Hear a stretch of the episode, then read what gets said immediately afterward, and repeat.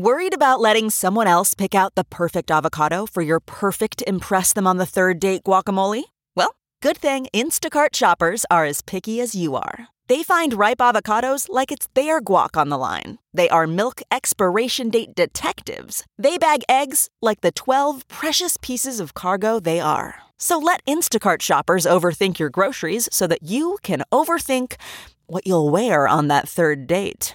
Download the Instacart app today to get free delivery on your first three orders while supplies last. Minimum $10 per order. Additional terms apply. CarMax is putting peace of mind back in car shopping by putting you in the driver's seat to find a ride that's right for you. Because at CarMax, we believe you shouldn't just settle for a car, you should love your car. That's why every car we sell is CarMax certified quality so you can be sure with upfront pricing that's the same for every customer. So don't settle. Find love at first drive and start shopping now at CarMax.com. CarMax, the way car buying should be.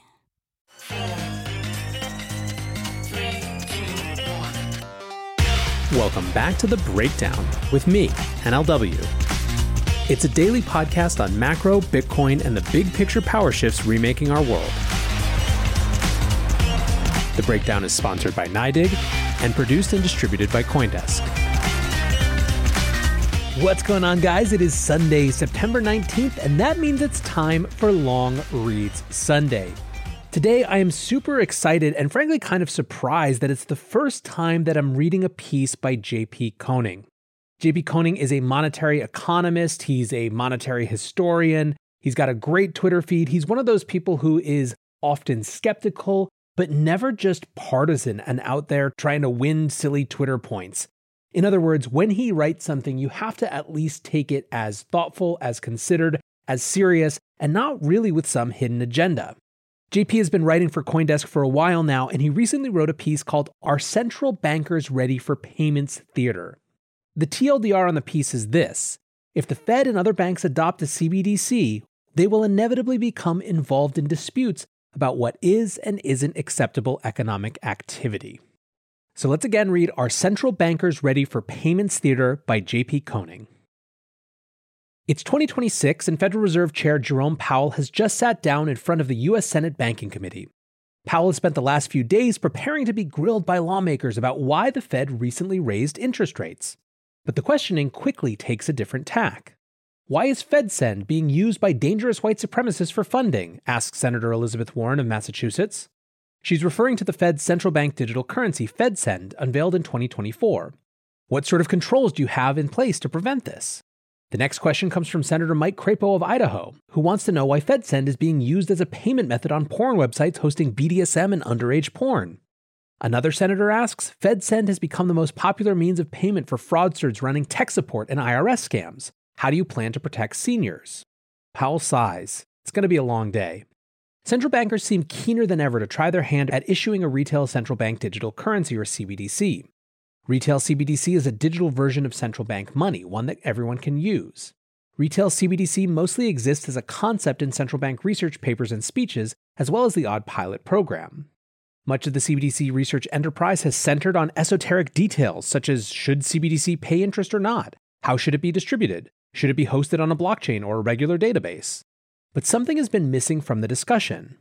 After a CBDC has been built, it will have to be governed.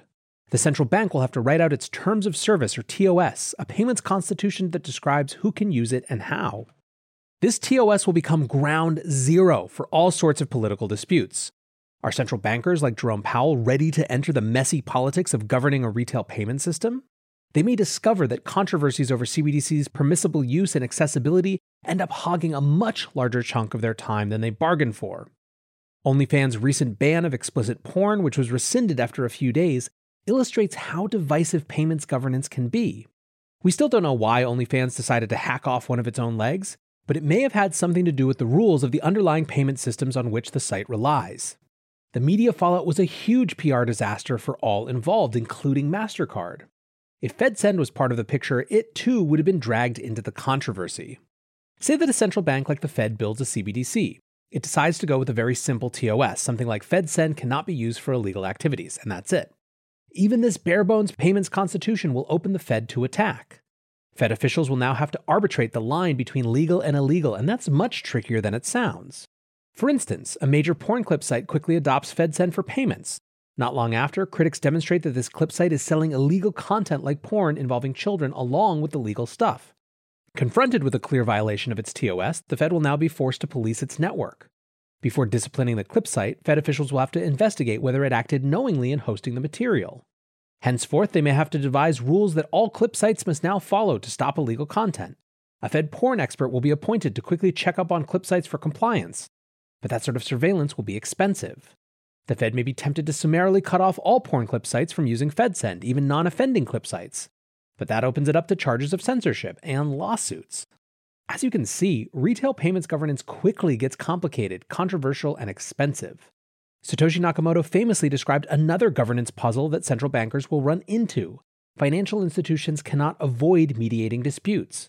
People often make mistaken payments. We send money to scammers, our accounts may be emptied after being taken over by fraudsters. Or maybe we buy a defective product and want our money back, but the merchant isn't responding to our emails. The pressure to protect retail customers from these dangers means that central banks will probably have to devise ways to arbitrate disputed CBDC payments and subsequently reverse or undo them.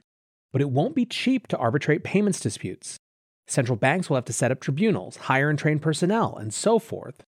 Complicating matters is that certain types of products, like virtual goods, are more prone to fraud and payments reversals than others, like restaurants and disputed payments involving these high risk goods will demand a disproportionate share of the Fed tribunal's time. The Fed may decide to charge higher fees to higher risk industries, or the Fed may ask all industries to bear the same costs. Either way, it'll attract constant political flack for unfairness. And maybe that's fine. Maybe central bankers really do think that it's important to get involved in all the thorny issues surrounding retail payments governance. Maybe they want to vet website content and arbitrate disputes. They may like the challenges of getting caught up in woke social media wars over platforming and deplatforming. Maybe they think they could do a better job of writing a TOS than Visa and MasterCard. But central banks already have responsibility for setting monetary policy, which is an incredibly important task. Many of them have financial regulation duties too. Hopefully, the demands of payment systems governance don't overwhelm them. NYDIG sponsors this podcast, and they also put out a really good newsletter focused purely on Bitcoin. If you want insights into what's driving market moves, regulatory changes, and the metrics that deserve your attention, sign up at NYDIG.com slash NLW. That's N-Y-D-I-G forward slash NLW.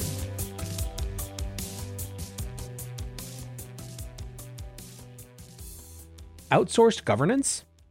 Let's zoom forward again to 2026. There's got to be a way around this, thinks Jerome Powell, as various Democrat and Republican senators tear into him about FedSend. Can we at the Fed provide Americans with a CBDC without any of the controversy? One possibility is to offload some of the responsibility for running FedSend onto the private sector.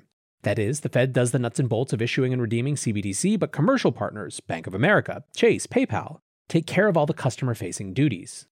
They onboard FedSend customers, check for money launderers, arbitrate disputes, and deplatform anyone who is caught doing something illegal. By taking on governance, the private sector thus absorbs the political risk. This will be expensive, though, and the banks and fintechs will have to be compensated. That means giving them a bigger say in how FedSend user fees are set. But even under this tiered model, Powell still won't be safe from the controversies that flow from CBDC governance. As long as the Fed CBDC is offered through banks and fintechs but branded as a Fed product, FedSend, the politics will always lead back to the brand owner, the Fed. If it wants to be fully firewalled from payments theater, the Fed has to give up on CBDC branding. But at this point, FedSend would be like all other Fed products that are offered wholly through banking intermediaries like FedACH or FedWire. The banks repackage them or white label them as they see fit and set the price.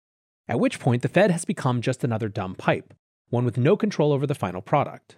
It's not really a CBDC anymore, it's just another bank product. What's the point? I'd suggest that there's a trade off between the effectiveness of a CBDC and the amount of sweat and tears a central bank is willing to put into ongoing governance. Going full CBDC means taking on a huge amount of work. Central bankers may choose to limit their involvement in governance and the associated sweat and tears, but that means the product will not be as transformative as it would otherwise be. To date, central banks have tackled retail CBDC as a technological problem, but I worry they are underestimating the challenges posed by governance. Hopefully, they get up to speed. The last thing they want is to build a fancy CBDC and then regret it because of all the political hassle it brings them. I think this is a great little piece on an unanticipated challenge for the Fed as it considers a digital dollar. I also think, in a weird way, it highlights why it makes so much sense that the CCP, China's communist government, is the first and leader in the world trying to put out a CBDC. This sort of governance challenge is for them something that they are very comfortable with because there's not a good approximation to the American system by which the Fed would be subject to constant lawsuits and constant political pressure. The leadership behind the CBDC in China, the digital yuan, will simply set the policy and no one will complain, at least not functionally, at least not with any practical expectation of recourse or change.